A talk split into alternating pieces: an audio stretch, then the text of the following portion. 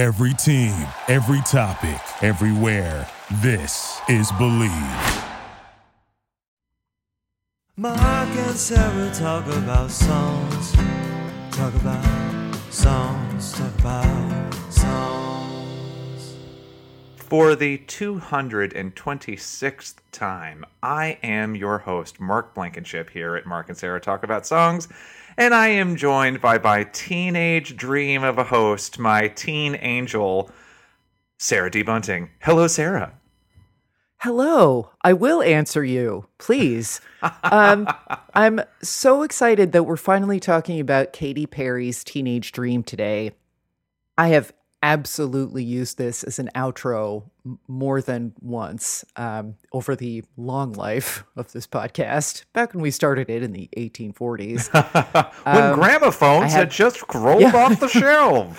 I'm like, you know, cranking away on the thing. Um, we felt like in recent episodes we'd been sort of pretty firmly in the 80s and 90s, and we wanted to uh, we wanted to leap forward a bit in time. Um, talk about this uh, young lady and her uh, teenage dreams. Um, it's actually a little surprising that we hadn't talked about her before, but better late than never. I mean, I know Shall we we say hear a that a lot, Sarah, but it really is surprising given our predilections that we had that we've been on the air for f- over 5 years and never really with the exception of her Olympic theme in that one episode Yeah, we did. We've yeah. never really talked about Katy Perry.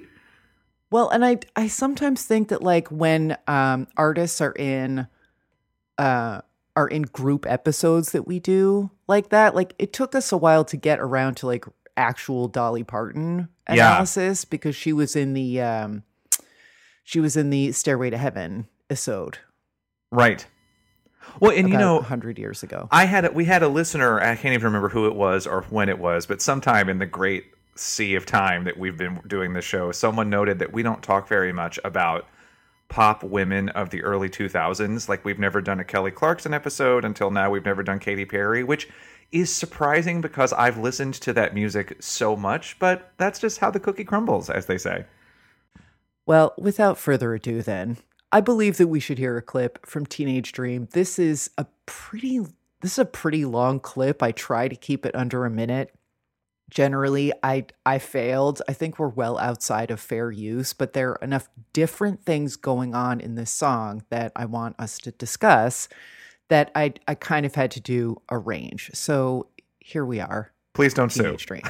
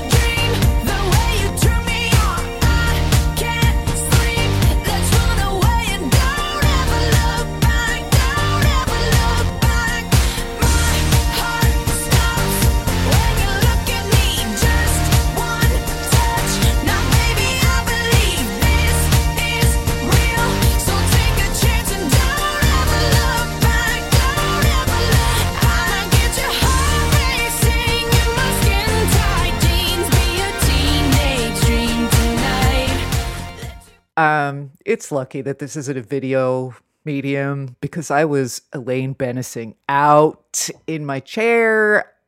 This song has an immediate, predictable, consistently awesome effect on me and my mood every time I hear it.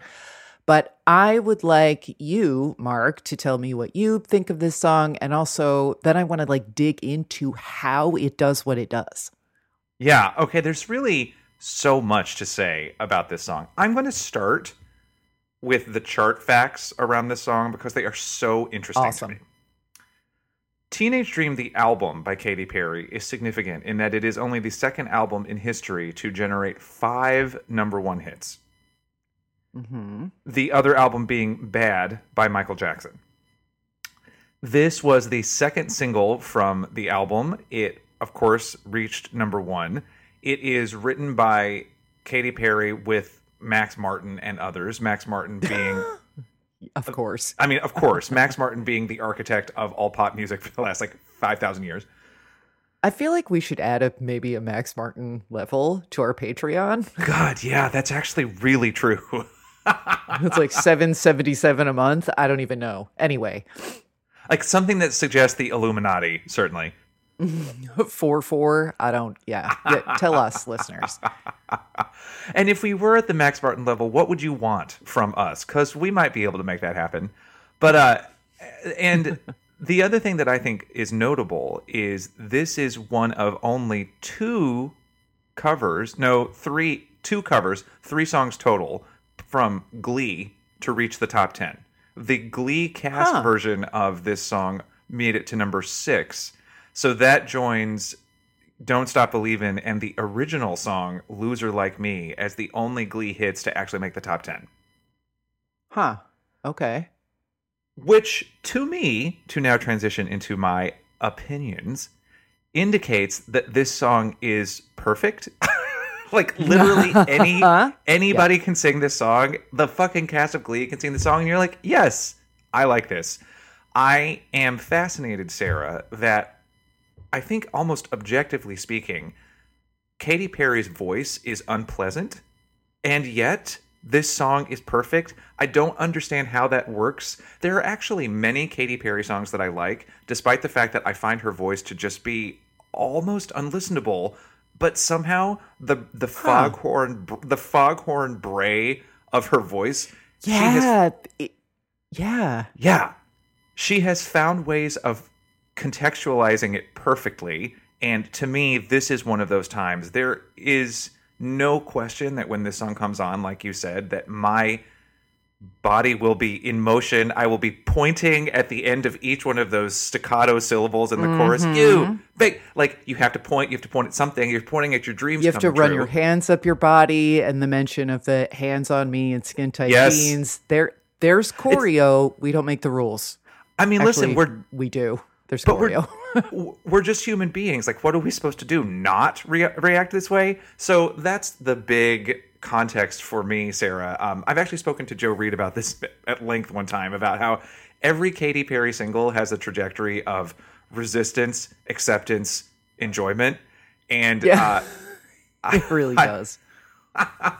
and this is probably the one that got through that cycle the fastest for me because it's just so fucking good. End of part one. It's interesting that you point to the um, blaring of the chorus as the place where her voice is unpleasant because I posit that um, the verse vocal um, with the breathy up in her nasal is actually the more unpleasant of the two. Oh yes, also true. You're also we're both correct. yeah, we can we can hate both things. Um, but uh, I think that that goes that ties in really well to sort of um, the I don't even know what like when lyrically when you sort of begin this journey with the song. Um, the general sense is that the narrator is not aware that her, you know, teenage dream guy thinks everything she does is funny and cute because he wants to fuck her. right. And then, and so this is sort of a um, projection of an inexperienced teenager in the throes of her first dickmatization, I guess. it's like, okay, look, we we were all like this, but girl, you're not actually that fun. funny. Like this isn't this isn't destiny. He just wants to get it in. Um, but then as the song goes on, it becomes less clear um, whether that's actually the case or whether the narrator um, has either become sentient over the course of the song or actually knows full well that the dream wants to get a leg over and she's like but i absolutely control this in my skin tight jeans. Like you know I, I know what's going on and i am embracing this like first 90 days d- fuck fog that we're both in but don't think i don't know what's up Right. and maybe like you know Katy Perry's personal history who like she was raised quite she was raised pretty fundy, yeah. Yeah, she was a Christian artist who went by her birth name of Katie Hudson at 1st Mm-hmm. Okay, that's what I that's what I thought I remembered. Um, but so that I- I think this sort of um shittish, but more sincere and less machined vocal on the verse ties in well to what the narr- the narrative is trying to do. Yes. I think also, oh, sorry, carry on. No, go ahead. You're just really getting at something that I've always loved about the song too, which is who is this narrator in terms of her there's a there's something really shrewd about the writing of the song because we're allowed to think of her as being almost any age we want because she you make me feel like I'm living in a teenage dream. Maybe Right. you're 17, maybe you're 51, and that is one of the reasons I think the song is is exquisite because everyone can imagine that the thrill of first love is coming to them at any age and it kind of makes the song universal and I think that the bridge, the wisdom of the bridge that you just noted lends credence Mm-hmm. to the idea that this works as an older person's song and i think it's one of the reasons that it can be loved by all because you're like Yeah. i feel like i'm 13 but i'm also experienced enough to know exactly what's up and i'm experienced enough to get back to what i think i hear you saying i'm experienced enough to want what i'm getting and Yeah. yeah and to sort of invert what I think is the maybe dominant narrative from a female pop artist, which is um, the exploitation that is always happening, whether the narrator is in control of the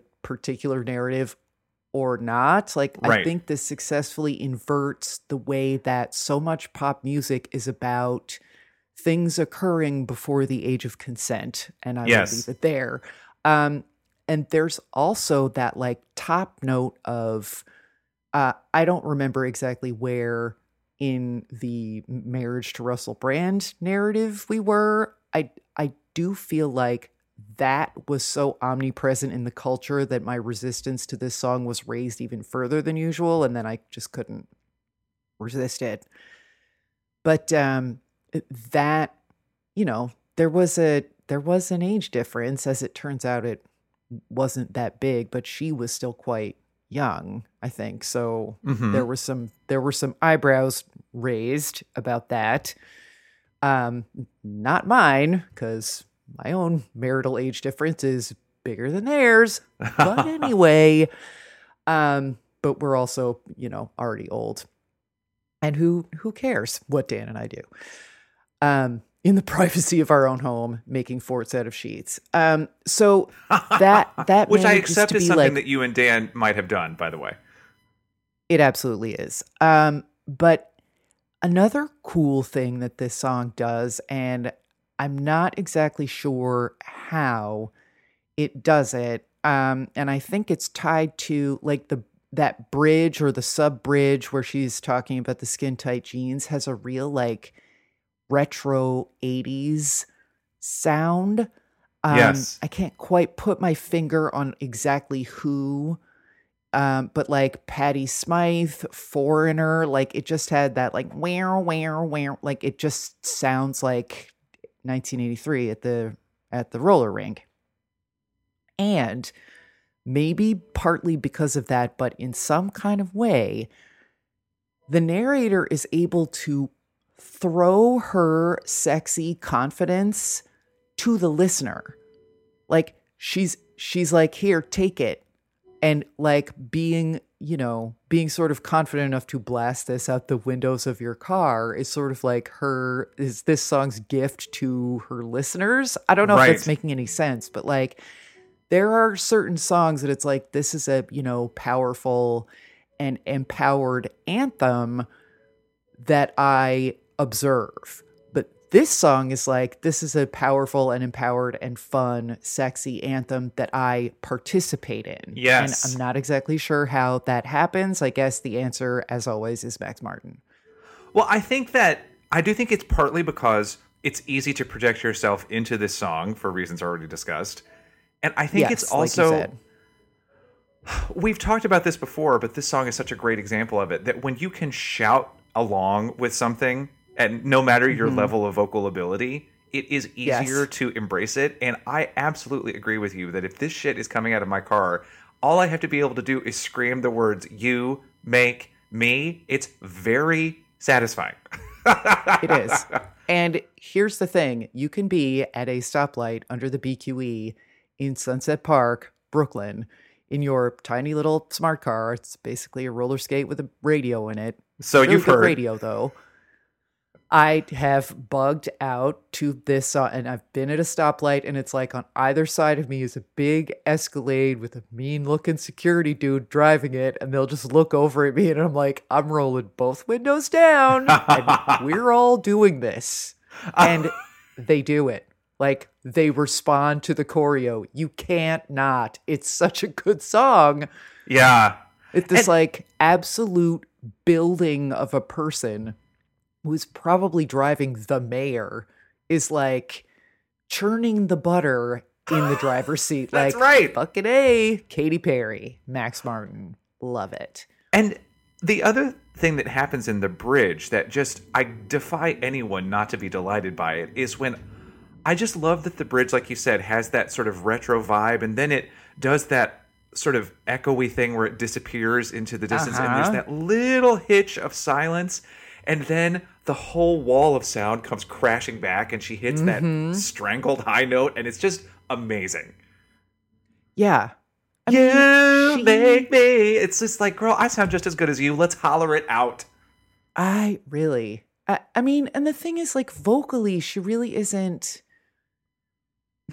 It's weird that, like, her most sort of um, emblematic singles, I think, don't really. Like, this style does not necessarily uh, avail itself of her- what she would do well Mm-hmm. like this this vocal is as discussed um a- a c minus for a for a number of reasons and in a number of departments and yet it's it's perfectly suited to this but like generally Yes. speaking it's always been interesting to me that like i would not say that she is a triumph of styling over substance because i don't think that's true but i i also think that sometimes her, you know, the machine asks her to input things that she doesn't have to give, if that mm-hmm. makes any sense. I don't know. I would, yeah. It, this is also, of course, making me think about. I think of this as the great sparkly elephant in the room with any Katy Perry conversation. The vocal disaster that is the song "Firework," Oh, yeah. Well, yeah. And yet, Actually, that that's that is a better sort of um, exhibit A for my argument. baby, like, you're why a firework. Yeah, I mean it does. It does sound like maybe fiber is needed. Yeah, it's like she, and yet, "Firework" is actually not a song I like very much. So I was very glad that you suggested we talk about "Teenage Dream," because like I, you're so right, and I don't know that ev I know the answer to this mystery. Like, why is this exactly the right showcase for her voice when it's also the wrong showcase for her voice? yes, thank you. Much more cogently put. Like, Um, I don't know. We would, we would love to uh, hear from you what your theories are. Like, this is one of those times when I really wish one of us had gone to grad school in like music theory and how like the the actual building blocks and we could like describe them a little better and then diagnose this. But i just you know when i think about other genres i don't think it necessarily would work in her favor any more than this does. I just like maybe you know her her voice is like a folk singer voice but then she is just not that's not who she is so But she actively wants to be someone who is firing whipped cream out of the nozzles on her bra. mm-hmm. Joni Mitchell didn't really do that. no she didn't i am in the middle of a biography of her as we speak and to date no whipped cream no lingerie like I'm pretty Different- sure that Janis Ian vibe. never once has wanted to spray any sort of condiment out of her brassiere. Look, there's there's a place. There's a place for that. Like I learned the truth at 17 that you can spray mustard out of your bra is not what Janis Ian was ever going to say. And there is something about and like Katy Perry also it's such a knife's edge with her because even on this album it goes way too fucking far sometimes in the aggressively confectionery uh, direction. Like the song California Girls on this album, I find exhausting.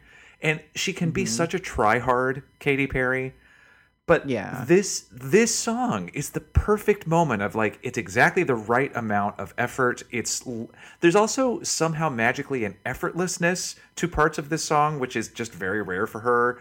Uh, and you know, I also think that we shouldn't discount the appeal of a simple and pretty melody. And the the line "Don't ever look back, don't ever look back" that's just pretty. And so the song has this combination of shouting, of like tempo changes, volume changes, and then little melodic lines that are pleasant. And it's just all of those things that light up the pleasure centers in my brain. Yeah. I mean, and it, like all the best parts of being a teenager in Lust, and like none of the bad parts. Like there's a lot of um, sort of good detail and specifics. Um, but then there's a bunch of like impossible things that you would like, let's do this, like when you're 18 or whatever. That it's like, let's just get in the car and drive in one direction we run out of gas. That's where we live. Like, I, I don't know. There's that is appealing especially coming from someone whose life has had various eras of strict regimentation uh, pretty much always so Yeah, I agree. And uh, this is getting back to the episode we did on Cut to the Feeling by Carly Rae Jepsen mm-hmm. about certain songs are just a license to let yourself not be so responsible. yeah. And I think for both of us, as people who have never met an assignment we can't finish early, that's a really, I mean, we've said this a thousand times, but the, one of the central defining moments of our entire friendship is when we were meeting to drink down at that bar in downtown and we both showed up five minutes early. yeah but we were like or was it like of 10 minutes to- early? trying to be cool like on another corner and being like i'm actually nearby like i don't know wh- why we bothered with that like, if we say we're going to meet some. Uh, it's Like- fine. I'm normal. I showed up exactly on time. Like, who even does that? Nobody. If you and I say that we're going to meet somewhere at five, we know that we'll be there in time for brunch. Mm-hmm. Yeah. Also, like scheduling phone calls is sort of like who who is going to passive aggressively call in a minute or two minutes early. It, it really is like it's like the prisoner's dilemma, but with being ruthlessly prompt.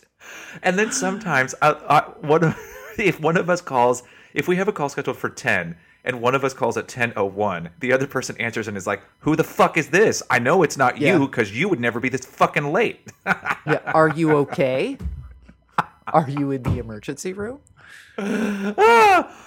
Okay, before we before we go any further, I do also want to note this song is co-written not only by Katy Perry and Max Martin, but by a woman named Bonnie McKee, who I think is a, an unsung hero for these songs uh, from this era because she also co-wrote uh, a song of Katy Perry's called "Part of Me," which is great. She co-wrote the song "Dynamite" by Taio Cruz, and I think, and quite a few other hits, "Roar," "California Girls," whatever. I think that Bonnie McKee is probably adding things that are very important that I don't have the sophistication to understand, but she seems to always be present at the songs that find the right balance that we're discussing here. Mm-hmm. Hmm. So I just want to say, I see you, Bonnie McKee. I don't know what I see you doing exactly, but I know I see you doing something. and if you're listening to this, please feel free to reach out and explain it to us. We would we would literally seriously like to be added by you about your craft. Yeah, like honestly, would read an entire book or at least Mhm. lengthy article. Yeah. I mean, that's my teenage dream. I really also just do think it's so funny that both of us are. I, I think that we both really do find a lot of joy in songs that make us feel like we don't have to be so punctual. Maybe. I mean, I, I don't know. I've accepted my, I've accepted my um, punctuality, my Oh, yeah. punctualosis. But, But but that's why I like these songs because I don't want to live in that space. But I would like to just occasionally go there. And if it's it is also true that I am likely to listen to this song while I'm on a treadmill, carefully monitoring every single detail of the run I'm on. So it's like always a combination of release and complete control. mm, yeah, just as the narrator intended. I mean, look, I do not enjoy singing or dancing in front of people. But this song lets me do both in traffic. So this is what I was saying about like there is a confidence and a um con- like a control without being too controlled that I think really speaks to our um little apple polishing hearts. I agree, and that is a gift that a pop song like this can give us. And I am happy to unwrap it and then smooth out the wrapping paper and carefully store it for use later. Mhm. Same. You going to iron it? Um, it depends on how nice it is, quite frankly. Is it that real good Hallmark wrapping paper? Then I might, because you know it's got the lines on the back to help you cut it appropriately. You need to keep that. That's special. Mm-hmm. But I mean there's glitter on it also. oh Lord, now see, you want to say that? complicates the assessment somewhat. Yes, that's fair. I mean, it's well. The point is, it's just all special, and we just thank Katy Perry. And I don't know where, how, I don't know how Lurleen came on in the room, but here we are.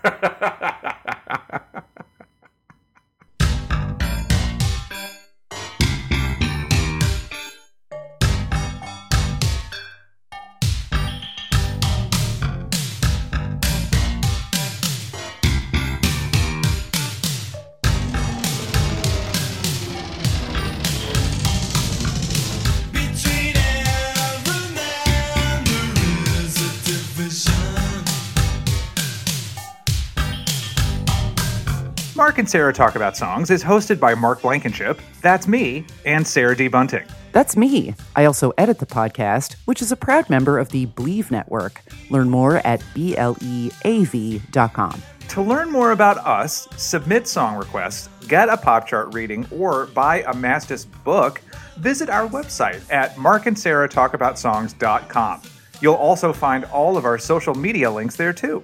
That's Mark and Sarah with an H, talkaboutsongs.com. And for even more content and access to the Mastass Happy Hour, become a Patreon supporter at patreon.com slash mastass. Thanks for listening.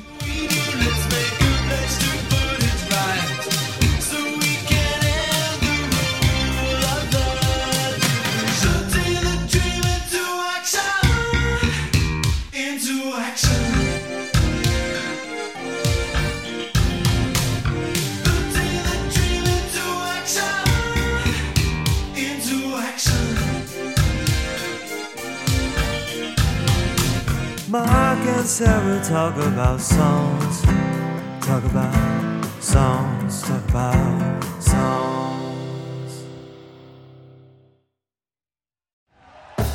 Thank you for listening to Bleav. You can show support to your host by subscribing to the show and giving us a five star rating on your preferred platform. Check us out at Bleav.com and search for B L E A V on YouTube.